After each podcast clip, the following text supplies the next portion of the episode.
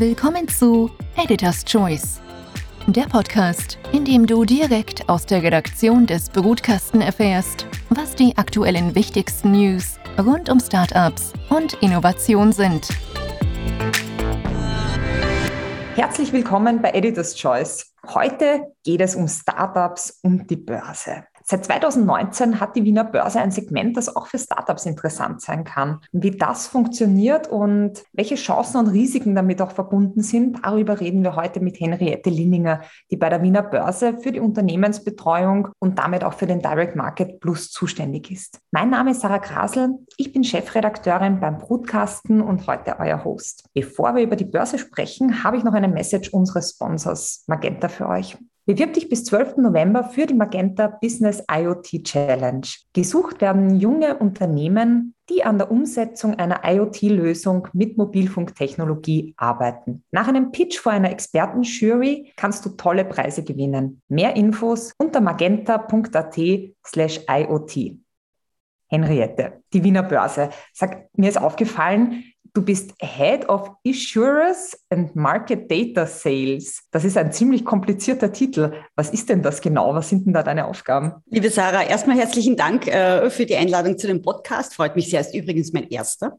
Ähm, ja, was verbirgt sich hinter diesem sperrigen Titel Issuers and Market Data Sales? Issuers steht für gelistete Unternehmen und da verbirgt sich die Betreuung der gelisteten Unternehmen dahinter und die Heranführung von neuen Unternehmen und auch natürlich die äh, Entwicklung Entwicklung von neuen Segmenten. Und das Market Data Sales ist so ein bisschen die andere Seite der Brücke. Auf der einen Seite holen wir die Unternehmen, betreuen sie und verteilen dann im Anschluss ihre Kursdaten an die großen Vendoren und das nennt man dann Market Data Sales. Okay, sehr spannend. Das wissen auch Startups natürlich, dass äh, Daten mhm. eine wichtige Komponente sind. Absolut, absolut, auch bei uns.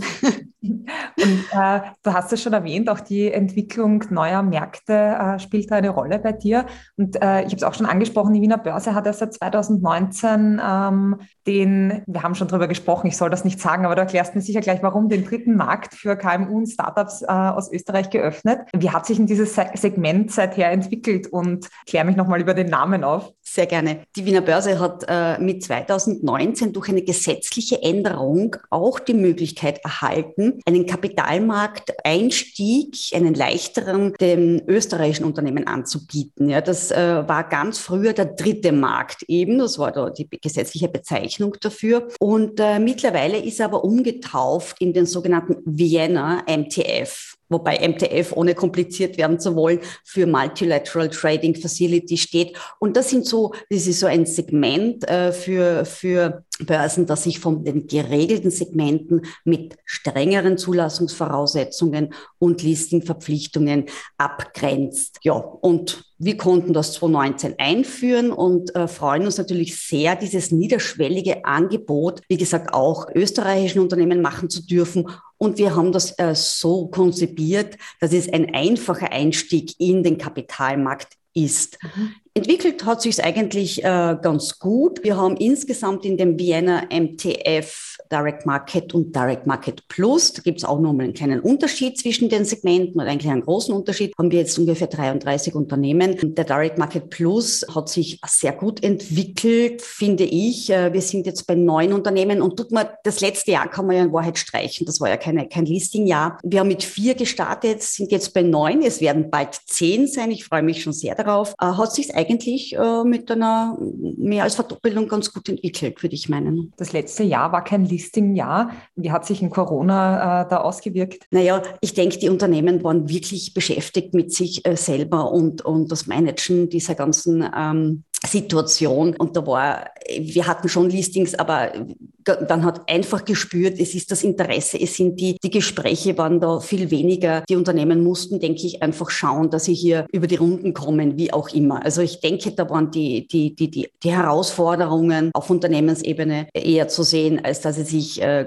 groß überlegt hätten, jetzt an den Markt zu gehen. Mhm. Was macht denn ein Listing im Direct Market und Direct Market Plus jetzt für Startups vielleicht im Speziellen spannend? Da sind wir wahrscheinlich auch schon in dem Thema, was sind denn da genau die Voraussetzungen? Voraussetzungen, welche Startups könnten die eigentlich, welche österreichischen Startups könnten denn die erfüllen oder erfüllen sie vielleicht auch bereits? Ja, also wir haben es äh, wir haben's in Wahrheit, wenn ich es in drei in unserem Jingle sagen darf, wir haben es einfach schnell und günstig konzipiert. Das ist ein bisschen unser Beitrag auch zum österreichischen Startup- und Unternehmens, kleinerer Unternehmensökosystem. Ja, grundsätzlich ist es ja so, warum überlegt man überhaupt an die Börse zu gehen? Es gibt drei Punkte. Es ist das Kapital, es ist die Sichtbarkeit und es ist die Struktur. Das Kapital ist klar, man kann sich finanzieren über die Börse, man kann aber Kapital auch abgeben bei einem Listing über die Börse. Also Exits. Man hat eine unglaubliche Sichtbarkeit, man steht auf einer komplett anderen Bühne. Das ist wirklich ein bisschen eine neue Welt. Und die Struktur, und da fange ich schon an, in der Voraussetzung einer AG, man muss eine AG sein. Und die Struktur einer AG bringt ja schon sehr viel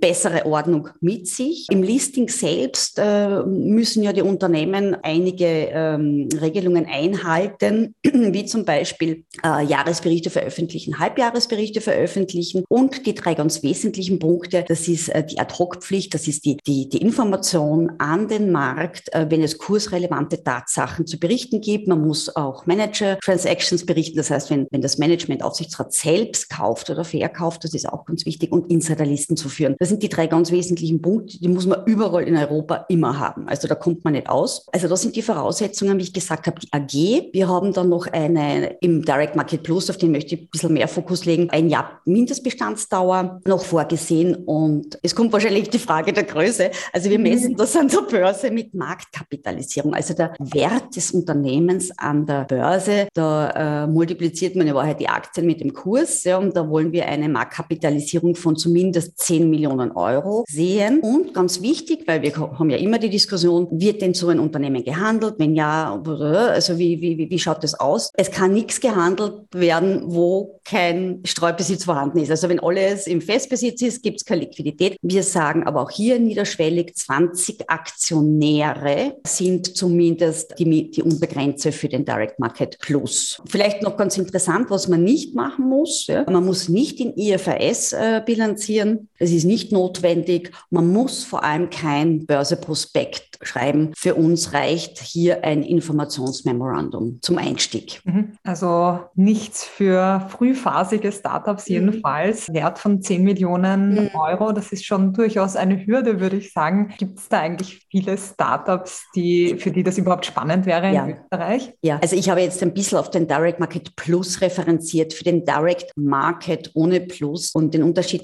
vielleicht auch dann ganz kurz äh, ähm, skizziert. Für den Direct Market gelten diese Schwellen nicht. Also man kann ruhig äh, sich äh, überlegen, wenn man schon eine AG äh, in einer AG gegründet ist, sich auch mit einer geringeren Größe äh, an den Markt zu bewegen. Da muss natürlich auch immer überlegt sein, warum will ich das? Mhm. Ja. Warum will ja. ich das? Ja, warum will ich das? Ich will das, weil ich einfach den Schritt an den Kapitalmarkt setzen möchte ich will das als Unternehmen oder ich will das als Investor von einem Unternehmen. Ich habe nämlich dadurch den Vorteil, dass ich eine tägliche Bewertung habe. Ja, das kann Vor- oder auch Nachteil sein, will ja auch nicht jeder, aber bitte, also es ist ja alles eine freie Entscheidung. Ich habe meine Aktien handelbar. Das heißt, jeder Investor kann den Anteil seines Unternehmens jederzeit verkaufen oder kaufen. Und dafür ist eine Börse da. An die Organisation von An- und Verkauf. Und das geht halt natürlich sehr einfach über unsere komplette Infrastruktur und man muss da nicht irgendjemanden suchen, der jemanden vielleicht etwas abkauft. Ja. Dann ist das nächste natürlich auch die Nutzung des Kapitalmarktes wiederholt. Ja, man macht ja nicht nur einmal ein Listing oder ein IPO, je nachdem, sondern im Regelfall finanzieren sich Unternehmen in weiterer Folge immer mehr über den, über den Kapitalmarkt. Und das sehen wir auch, auch bei unseren kleineren Unternehmen. Und vielleicht nur ganz kurz auf deine Frage, ja, wie viele Startups haben wir denn oder wie, wie viele Scale-Ups? Es ist ein bisschen schwierig zu sagen, aber ich würde sagen, schon ein Drittel haben haben wir wahrscheinlich schon, wenn man auf die Bestandsdauer der Unternehmen abzielt. Sonst ist die Eingrenzung etwas schwierig. Ja, ja das stimmt auf jeden ja, Fall. Ja, genau. Ah, jetzt waren wir bei den äh, Vorteilen oder bei dem, warum mache ich das? Ich nehme an, es gibt doch ähm, eine große Reihe von Nachteilen, beziehungsweise du würdest wahrscheinlich eher sagen Risiken neben den äh, Chancen. Welche sind denn das? Worauf muss ich denn da achten, dass ich nicht hineintaumel in das Abenteuer Börse unvorbereitet? Ja, genau. Ich glaube, du hast jetzt ganz richtig das ganz wichtige wichtigste Stichwort gesagt und das heißt Vorbereitung. Ja, und wenn ein Unternehmen sich nicht öffnen möchte, weil es ist ja dann ein Public, eine Public Company, dann ist die Börse nichts. Keine geeignete ähm, Form der, der, der, Finanzierung, muss man ganz ehrlich sagen, oder der strategischen Weiterentwicklung. Also was, was könnte ich da preisgeben, zum Beispiel als Startup, äh, was mir vielleicht nicht recht wäre? Das kommt auf Startup drauf an, aber wenn ich meine Zahlen nicht veröffentlichen will, dann ist das schon einmal eine schlechte Voraussetzung. Dann ist vielleicht, was man vielleicht als Startup auch äh, überlegen müsste, ist, äh, was wollen denn meine Investoren? Das ist eigentlich der Punkt. Ne? Was will denn, was wollen denn die? Wollen die mich irgendwo sehen, wo ich vielleicht selbst nicht hin will. Das ist auch so ein Punkt. Ja. Und äh, bin ich wirklich vorbereitet? Man kann sich wirklich gut vorbereiten. Also das, das, man, kann, man, man kann wirklich alles dafür tun, dass man definitiv ready ist for IPO oder ready for, for Listing. Und ich denke, ganz wichtig ist, das Erwartungsmanagement zu handeln. Das heißt, den Investoren das zu liefern, was man auch vorher versprochen hat. Also Promising und Delivering ist ein ganz, ganz ein wesentlicher Punkt. Ja. Wenn ich dafür die Strukturen nicht habe, wenn ich kein gut funktionierendes Reporting habe, wenn ich nicht genügend Staff habe, dass ich äh, darum mit mir kümmern möchte als, als, als, als, als Management, wenn ich nicht die richtigen Partner habe, dann wird es schwierig. Mhm. Können wir vielleicht nochmal ganz in die Praxis gehen? Also mhm. so, äh, vielleicht irgendwo, wo du es verraten kannst oder zumindest oberflächlich verraten kannst. Habt ihr irgendein Beispiel, eine Erfolgsstory von einem Startup oder besser gesagt Scale-up, äh, das an die Börse gegangen ist in Österreich? Ja, also ich muss ja fast sagen, jedes unserer Unternehmen ist für uns eine Erfolgsstory, nämlich dann, wenn sie sich gefundet haben im, im, im Vorfeld. Bei den kleineren Unternehmen sind die meistens schon im Vorfeld gefundet. Wenn sie sich vorbereitet haben, wenn sie sich umstrukturiert haben, wenn sie sich vorbereitet haben, public zu sein, dann ist das erste Bell-Ringing schon einmal eine Erfolgsstory, wenn man so haben möchte. Dann natürlich für Investoren ist die Erfolgsstory wahrscheinlich eine positive Kursperformance. Man muss aber auch sagen, Märkte gehen rauf und runter, Unternehmen haben steigende, fallende Kurse. Das ist so, das ist das Leben am, am, am Markt. Und äh, ich finde eine ganz richtige Erfolgsstory, die Erfolgsstory für uns ist, wenn sich Unternehmen weiterentwickeln in ein nächstes Segment, also vom Direct Marketing, Direct Market Plus und vom Direct Market Plus dann vielleicht in einen geregelten Markt Markt, das ist dann der Prime Market oder Standard Market. Das sind so die Erfolgsstories. Ich hoffe, dass wir das auch sehen werden in Zukunft. Ähm, innerhalb der kleineren Segmente haben wir schon zwei Upgrades. Das ist ähm, sehr erfreulich. Und auf deine Frage, ein Lieblingsbeispiel und ein super Best Case, den ich sagen kann, ist die Marinomed. Und die Marinomed Biotech AG, die ist ähm, 2019 an die, an, die, an die Börse gegangen, gleich in den geregelten Markt. Und die haben wirklich alles an, an Funding, an, an Finanzierungslebenszyklus durchlaufen kaufen, was, was es so im Angebot gibt, sage ich jetzt einmal. Also wirklich von einer, äh, es war damals eine AWS-Mittelstandsfinanzierung, also wirklich ähm, frühphasigere Finanzierung, Umgründung in eine AG, Begebung einer Wandelanleihe, Holen eines Darlehens von der Europäischen Investmentbank, Börsegang mit Kapitalerhöhung, natürlich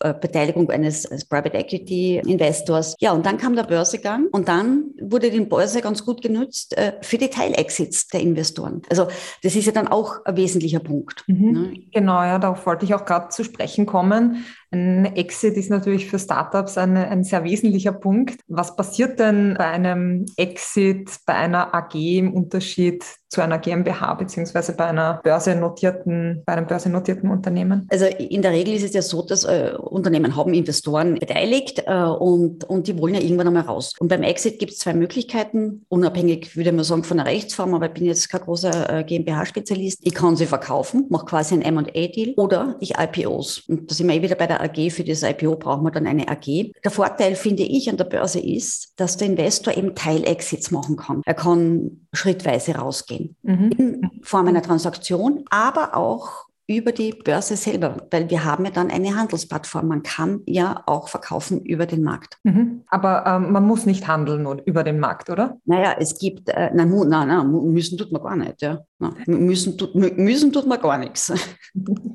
Das ist gut. ähm, Aber es wäre schade. nein, nein, natürlich, man kann es natürlich, äh, äh, es wird oft anders äh, abgebildet auch, ja, überhaupt bei größeren Unternehmen. Da, da gibt es dann ähm, Private Placements, äh, bezieh also, beziehungsweise Umplatzierungen nennt man das dann. Mhm. Das wird dann nicht über den laufenden Handel gemacht. Jetzt vielleicht noch zum, zu dem anderen Exit-Case. Äh, wie, wie funktioniert denn ein Delisting bei der Börse? Was wären denn da überhaupt die Gründe dafür? Warum, gehen, warum machen Unternehmen da einen Rückzieher? Ist vielleicht das falsche Wort. Was, was wären denn die Gründe für ein Delisting? Fangen wir so an. Die Gründe für ein Delisting, die wir hier sehen, sind in erster Linie Fusion, durch Fusionen. Na, die werden einfach wegverkauft. dann, dann, dann ist das Börselisting einfach nicht mehr notwendig, weil ja andere Eigentümer. Das ist eigentlich äh, so der Hauptgrund Nummer eins, so eine Übernahme. Man kommt äh, sonst auch raus, natürlich, also es ist ja keine lebenslange äh, Ver Verhaftung hier. Dazu brauche ich dann eine Dreiviertelmehrheit in der HV. Das gilt für den amtlichen Handel, also für die höheren Segmente. Einfach haben wir es äh, definiert für den Direct Market und Plus. Ähm, das ist äh, dann Zurückziehung möglich jederzeit mit einer Vorlaufzeit von einem Monat muss das angezeigt werden. Mhm. Und rein technisch, äh, wie lange dauert so ein Delisting? Ist das kompliziert? Was muss man da alles beachten oder tun? Naja, am amtlichen Handel kann es schon sehr kompliziert werden, wenn ich ins äh, Übernahmegesetz falle. Also das, das, das, das kann dann schon dauern. Liest man ja eh auch überall, wie, mhm. wie da die, die, die, die Diskussionen dazu funktionieren. Also ist das Investitionskontrollgesetz? Nein, das Übernahmegesetz. Mhm. Äh, das Übernahmegesetz definiert die Kriterien, wie eine börsennotierte AG übernommen werden kann. Da wird mhm. genau definiert, wie schaut das Angebot aus, wie muss es ausschauen, welcher Preis, äh, Laufzeiten. Also diese Dinge werden hier sehr genau ähm, kontrolliert, gilt aber nicht für Direct Market und Direct Market Plus. Die beiden Segmente fallen nicht ins Übernahmegesetz. Mhm. Ja, also ganz ehrlich, bei den nieder niederschwelligen Segmenten äh, ein Monat fertig und im amtlichen Handel je, je, je nach Diskussion, sage ich einmal. Aber würdest du sagen, ist dann ein Börsegang vielleicht ein Hindernis, wenn ich als Startup vorhabe, an ein anderes Verkauf zu, an ein anderes Unternehmen zu verkaufen? Nein, ich glaube, es ist kein Hindernis. Das, was wir sehen, ist, äh gut, natürlich, logisch. Also wenn ich mir die strategische Entwicklung meines Unternehmens vorstelle und das heißt, ich möchte unbedingt mich verkaufen oder fusionieren oder whatsoever, naja, dann werde ich nicht an die Börse gehen, ehrlich mhm. gesagt. Also wenn ich weiß, ich werde das über äh, in zwei Jahren machen, dann brauche ich zwischenzeitlich wahrscheinlich nicht an die Börse gehen, weil ich denke, ein Börsegang ist ja vor allem was Langfristiges und die, in Wahrheit fängt das Leben ja erst nach dem Listing richtig an an der Börse. Also das mhm. wäre, würde ich, ja, also muss man sich genau anschauen, ob das sehr sinnvoll ist. Wir sehen aber auch, wenn ein Unternehmen Investorenwechsel hat, Eigentümerwechsel vorhat, wird oft ein M&A-Prozess und ein IPO-Prozess parallel gefahren. Das ist der Dual Track mhm. und das ist eigentlich auch jetzt für die Börse unsere größte Herausforderung. Es gibt wahnsinnig viel privates Geld im Markt, wahnsinnig viel und ja, und Unternehmen entscheiden sich eben dafür oder für die Börse. Mhm. Henriette, vielleicht abschließend nochmal zusammengefasst, wann in einem Lebenszyklus von einem Startup würdest du sagen, sollte man denn drüber nachdenken, zumindest mal, ob das eine Option wäre? Ah ja, also ich würde sagen, im Lebenszyklus, wenn ich ein stabiles äh, Geschäftsmodell habe, wenn ich schon, äh, jetzt sage ich, Umsatzfigures äh, zeigen kann, wenn ich schon in Richtung Profitabilität gehe, dann kann man darüber nachdenken. Und wenn ich einen klaren Plan habe, wohin die Reise mit meinem Unternehmen gehen soll. Denn das wird auch der Investor nachfragen. Mhm, ja, auf jeden mhm. Fall, ja. Das fragen Sie immer, die lieben Investoren. Naja, ist ja klar. Natürlich, ja. Völlig verständlich, ja. ja, ja. Nicht von Hand zu weisen. Herzlichen ja. Dank, Henriette Lindinger. Super spannende Einblicke. Vielen Dank, liebe Sarah. Es war ein äh, sehr interessantes Gespräch mit dir. Danke für die Fragen. Und euch auch vielen Dank fürs Zuhören. Und wenn du dich für Startups und Innovationen interessierst, dann klick rein auf podcasten.com und sei dabei, wenn es wieder heißt Editor's Choice, der Podcast der Podcasten-Redaktion. Tschüss. Das war Editor's Choice, der Podcast aus der Redaktion des Brutkasten. Wenn es euch gefallen hat, dann schickt uns Feedback, bewertet und abonniert uns. Danke fürs Zuhören und bis nächste Woche. Euer Brutkastenteam.